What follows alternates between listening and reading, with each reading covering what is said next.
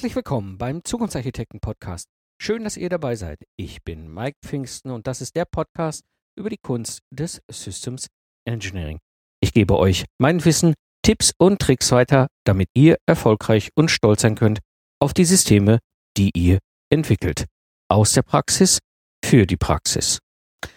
Und so habe ich mehr als hundertzwanzig Fragen rund um das ganze Thema Lastenheft in den letzten Monaten erhalten und ähm, ja, habt auf dieser Basis eben eine Online-Bibliothek aufgebaut, agile Lastenhefte und ins Netz gebracht. Und dort habe ich alle Templates, alle Checklisten von mir, How-to-Videos, Quick Guides zum Nachlesen, Q A-Session-Aufzeichnung und natürlich den neuen System Footprint vier Punkt null reingepackt. Und wenn du noch keinen Zugang hast zur Bibliothek, du kannst dir einen kostenlosen Member-Zugang holen unter Lastenheft erstellen.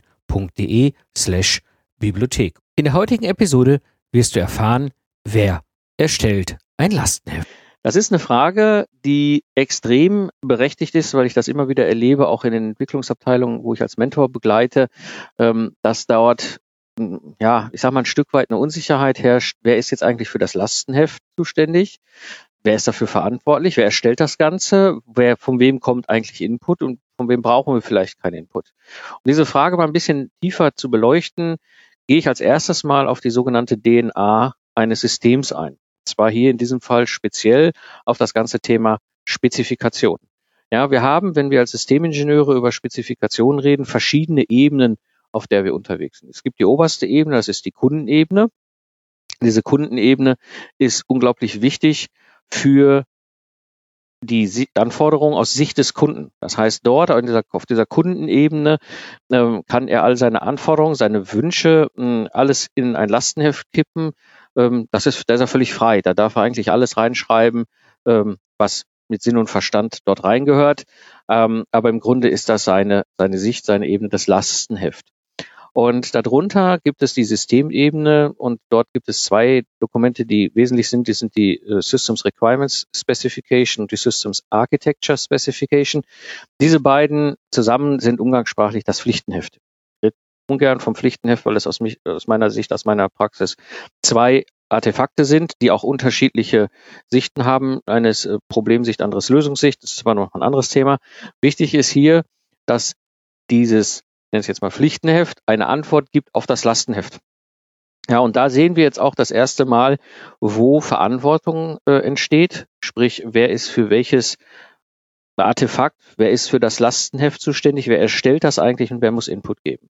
Ja, das heißt, oben das Lastenheft vom Kunden und darauf basierend, dass die S R S, Schrägstrich, das Pflichtenheft vom Projekt als Antwort an den Kunden.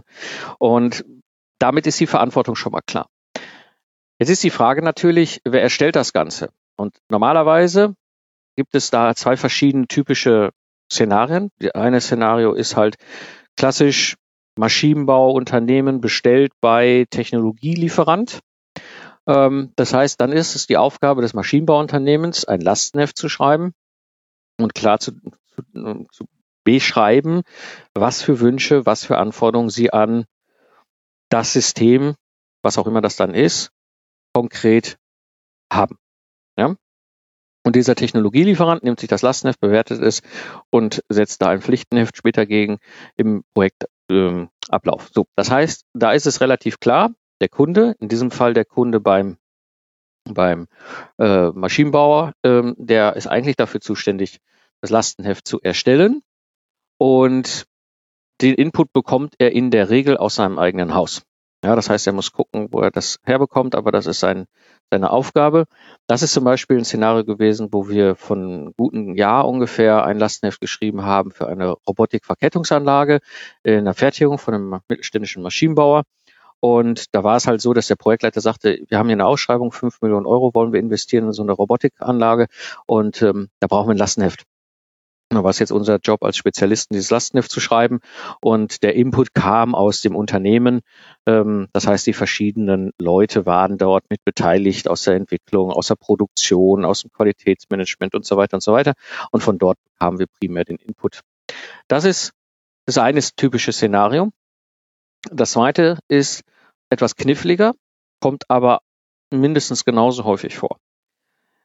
Das Unternehmen entwickelt ein Produkt und liefert in einen Markt hinein.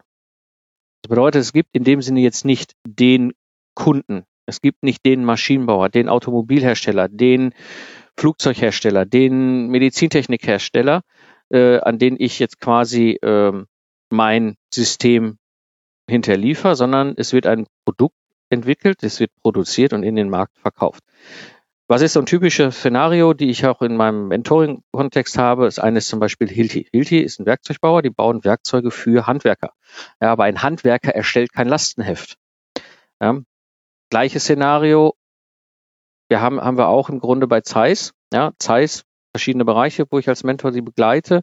Auch die Situation, Zeiss entwickelt Produkte, beispielsweise Medizintechnikprodukte oder, oder äh, Ferngläser oder, oder Mikroskope und alle möglichen Sachen in diesem Umfeld und liefert das in einen Markt. Aber da ist jetzt ja auch nicht irgendwie der Börder, also der, der Vogelforscher, ähm, der jetzt ein Lastenheft schreibt für Zeiss und sagt, so möchte ich mein, mein Fernglas haben.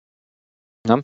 Äh, anderes Szenario auch ganz typisch, ähm, äh, Fresenius Medical Care und B. Braun Melsungen, die ich begleitet habe. Und da ist es so, die haben medizintechnische Geräte, die liefern die in ein Krankenhaus.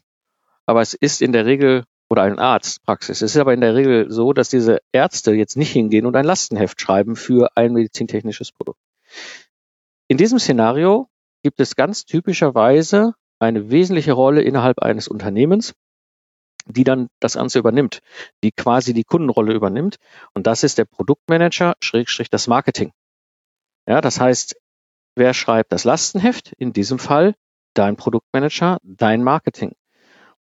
Wer gibt Input? Der Produktmanager, Marketing, meistens eher Richtung Vertrieb, kaufmännisch oder also eine Kombination, Ingenieur, äh, Wirtschaftsingenieur oder sowas sind, sind sie keine Fachexperten. Das heißt, die Unterstützung kommt dann natürlich aus eurem eigenen Haus, sprich ihr bringt den Inhalt mit rein. Ja, aber das ist schon mal wichtig, wenn es um die D N A geht. Das Zweite, was wichtig ist, und die Frage, wer stellt ein Lastenheft? Das wird immer gerne durcheinander geworfen. Da hatte ich bei der letzten Q A-Session auch immer wieder Fragen zu. Es gibt einen riesengroßen Unterschied zwischen Anforderungen an das Projekt und Anforderungen an das System. Anforderungen an das Projekt sind wahnsinnig wichtig, wenn das Projekt läuft. Budget, Meilensteine, welche äh, Spezialisten brauche ich, welche äh, technischen Ressourcen bekomme ich oder benötige ich, wie auch immer, wie ist das Ganze aufgeteilt, wie ist das vom Ablauf her organisiert und so weiter und so weiter. Das sind Anforderungen an das Projekt, die sind ganz wichtig. Ja? Ähm, diese Anforderungen sind aber historisch, wenn das Projekt abgeschlossen ist. Und das ist der große Unterschied zu den Anforderungen im System. Die Anforderungen an ein System bleiben erhalten, nachdem das Projekt abgeschlossen ist. Konkretes Beispiel, zweitausenddrei habe ich das Kurvenlicht in der E-Klasse mit in die Serie begleitet, damals als Softwareprojektleiter. Ähm, wir hatten damals ganz viele Projektanforderungen. Daimler wollte vor B M W draußen sein mit dem Kurvenlicht. Ja, wir hatten ganz hartes Timing.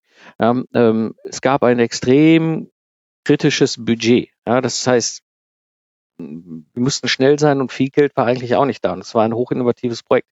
Ja, das heißt, wir hatten da ganz klare Anforderungen an, an, an das Projekt, auch an die Projektleiter. Ja, ähm, und aber es gab auch Anforderungen an das System. Wie schnell soll das Kurvenlicht schwenken? Wann soll es überhaupt anfangen zu schwenken? Wann soll es wieder aufhören zu schwenken? Wie ist das mit verschiedenen Fahrsituationen? Wie soll es sich da verhalten? Das sind Anforderungen an das System. Heute, zweitausendsechzehn, ist es so, die Anforderungen an dieses Projekt sind völlig irrelevant. Was interessieren mich noch die Anforderungen von einem Projekt, was zwölf Jahre vorbei ist? Ja? Aber die Anforderungen an das System existieren heute noch. Ich habe vor gut acht Wochen ungefähr ist es her, noch eine E-Klasse von damals gesehen mit Kurvenlicht. Die fährt heute noch rum. Ja, das heißt, die Anforderungen an das System bleiben erhalten. Das, deswegen erwähne ich das hier gerade in dem Kontext mit der Frage, wer erstellt das Lastenheft? Das Lastenheft erstellt derjenige, der die Anforderungen für das System mit dokumentiert. Ein Lastenheft ist ein Dokument, was Systemanforderungen dokumentiert. Ab der Anforderungen an ein Projekt gehören die nicht in ein technisches Lastenheft, sondern gehören in ein Projekthandbuch, ein Projektauftrag, wie auch immer. Ja. Der reinen Lehre, der G P M, I P M A und wie sie alle heißen, folgend müsstet ihr sowas haben. Weiß ich, dass die meisten das nicht haben, deswegen versenken sie es gerne auch in einem Lastenheft. Da gehört es aber nicht rein. Ja, das heißt, auch an der Stelle wichtig darauf achten, Gerade wenn ihr dieses zweite Szenario habt, euer Marketing, euer Produktmanagement bildet den Kunden ab und ist eigentlich dafür zuständig, das Lastenheft zu erstellen, ähm, die versenken gerne Projektanforderungen da drin. Ja, das ist ihnen nicht zu verübeln, das ist ihre Sicht der Welt. Ähm, und das ist halt auch immer knifflig, weil sie haben auch nichts anderes, wo sie ihre Wünsche und ihre Anforderungen äh, an das Projekt versenken können. Ja, also typisch sind so Marktdurchdringung, äh, äh, Kosten im Sinne von, äh, was, was können Sie sich vorstellen, welche Bereiche und so weiter, was, was kann maximal H K zwei, H K eins und so, all, all diese Sachen rein.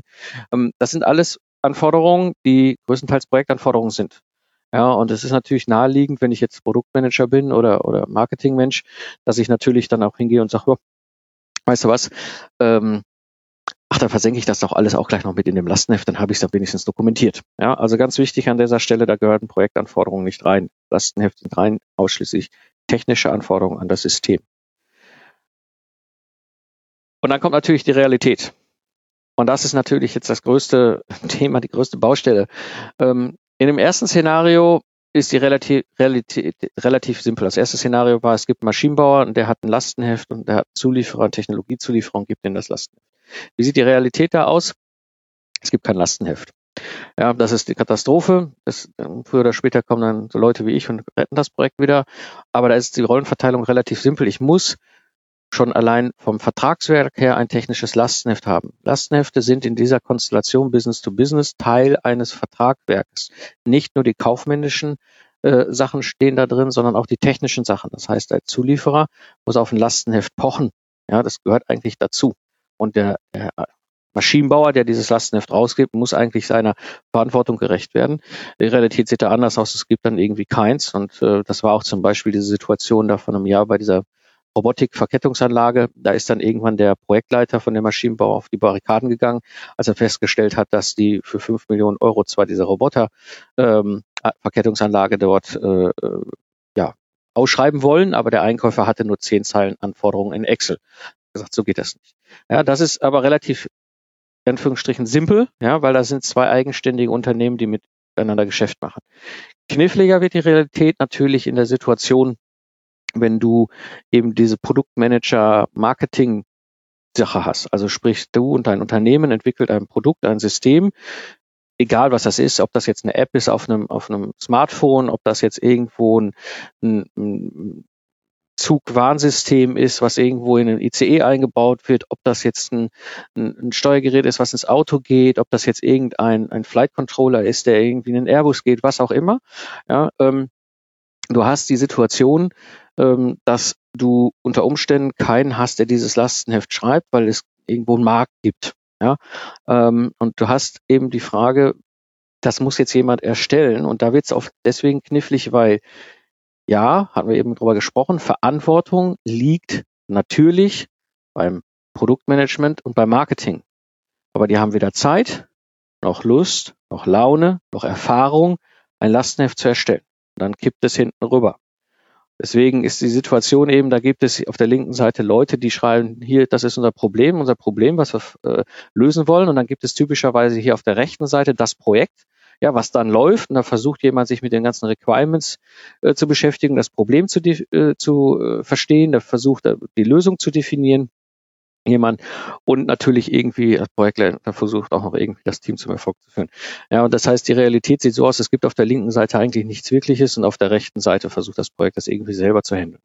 Und hier ist es so, und das ist das, was ich auch im Mentoring immer empfehle, die Verantwortung bleibt im Produktmanagement, im Marketing. Die müssen das Lastenheft verantworten. Sie müssen es nicht erstellen. Im Gegenteil, es ist sogar so, dass dann das Projekt oder die Entwicklungsabteilung als Service diese Lastenhefterstellung mit vorantreibt. Das bedeutet nicht, dass sie das quasi komplett alleine macht. Da müssen schon die Produktmanager und die Marketingleute federführend mit dabei sein. Aber im Engineering ist es so, dass die Leute eher sich mit technischen Anforderungen auskennen, beziehungsweise auch in der Lage sind, sie form- zu formulieren, was sie da äh, aus dieser Sicht vorstellen. Also ähm, wenn ein Marketingmensch sagt, okay, äh, der Bohrer soll jetzt irgendwie äh, der schnellste Bohrer sein im Markt, ja, was heißt das? Ja, jemand aus der Entwicklungsabteilung könnte dann irgendwie ähm, das Ganze umsetzen in eine technische Anforderung, die sagt, so und so viel äh, Abräumvolumen soll bei dem Bohrer halt pro Sekunde irgendwie möglich sein oder so. Also das sind dann halt die, die Sache, Situationen. Da empfehle ich sehr, dass dann das Engineering das übernimmt als Servicedienstleistung für das Produktmanagement oder das Marketing. Weiter großer Vorteil, wenn das Engineering das Lastenheft mitschreibt, kannst natürlich auch soweit schon mal die Hand auf dem Lastenheft haben, dass da kein Blödsinn reinkommt. Und dann wird das mit dem Pflichtenheft nämlich einfacher. Wie gesagt, Pflichtenheft ist immer noch dann das, die Antwort auf das Lastenheft. Das heißt, das Marketing kann zu Recht dann auch Sachen da rein formulieren, die aus Sicht des Projektes jetzt erstmal irgendwie unsinnig sind oder jetzt gerade noch nicht dran. Ja, ja, und dann nehme ich mir, wenn ich selber das Lastenheft, vorausgesetzt ist es ein vernünftig geschriebenes Lastenheft, kann ich es kopieren, also übernehmen, ergänzen als Pflichtenheft. Und auch zum Beispiel Dinge aus dem Lastenheft wieder ablehnen und so weiter. Aber da weiß ich ja, was ich da tue, weil ich habe ja als Servicedienstleistung das Lastenheft mit erstellt. Also das ist so meine Empfehlung, gerade wenn es ähm, um das Thema Lastenhefterstellung in diesem zweiten Szenario geht. Du lieferst in einen Markt und du hast irgendwie nur einen Produktmanager oder einen Marketingmensch, der dieses Lastenheft äh, eigentlich erstellen sollte, aber weder Zeit noch Lust noch Laune und Erfahrung hat. Das war die heutige Episode des Zukunftsarchitekten-Podcasts.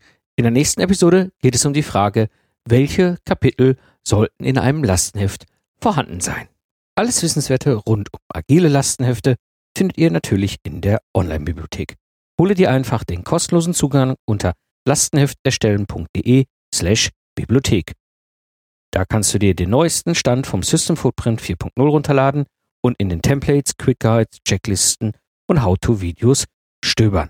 Ich bedanke mich fürs Zuhören. Hab eine schöne Zeit, lach viel und hab viel Spaß. Was auch immer ihr gerade macht, nutzt das Wissen und entwickelt Systeme mit Stolz und Leidenschaft. So sage ich Tschüss und bis zum nächsten Mal. Euer Mike Pfingsten.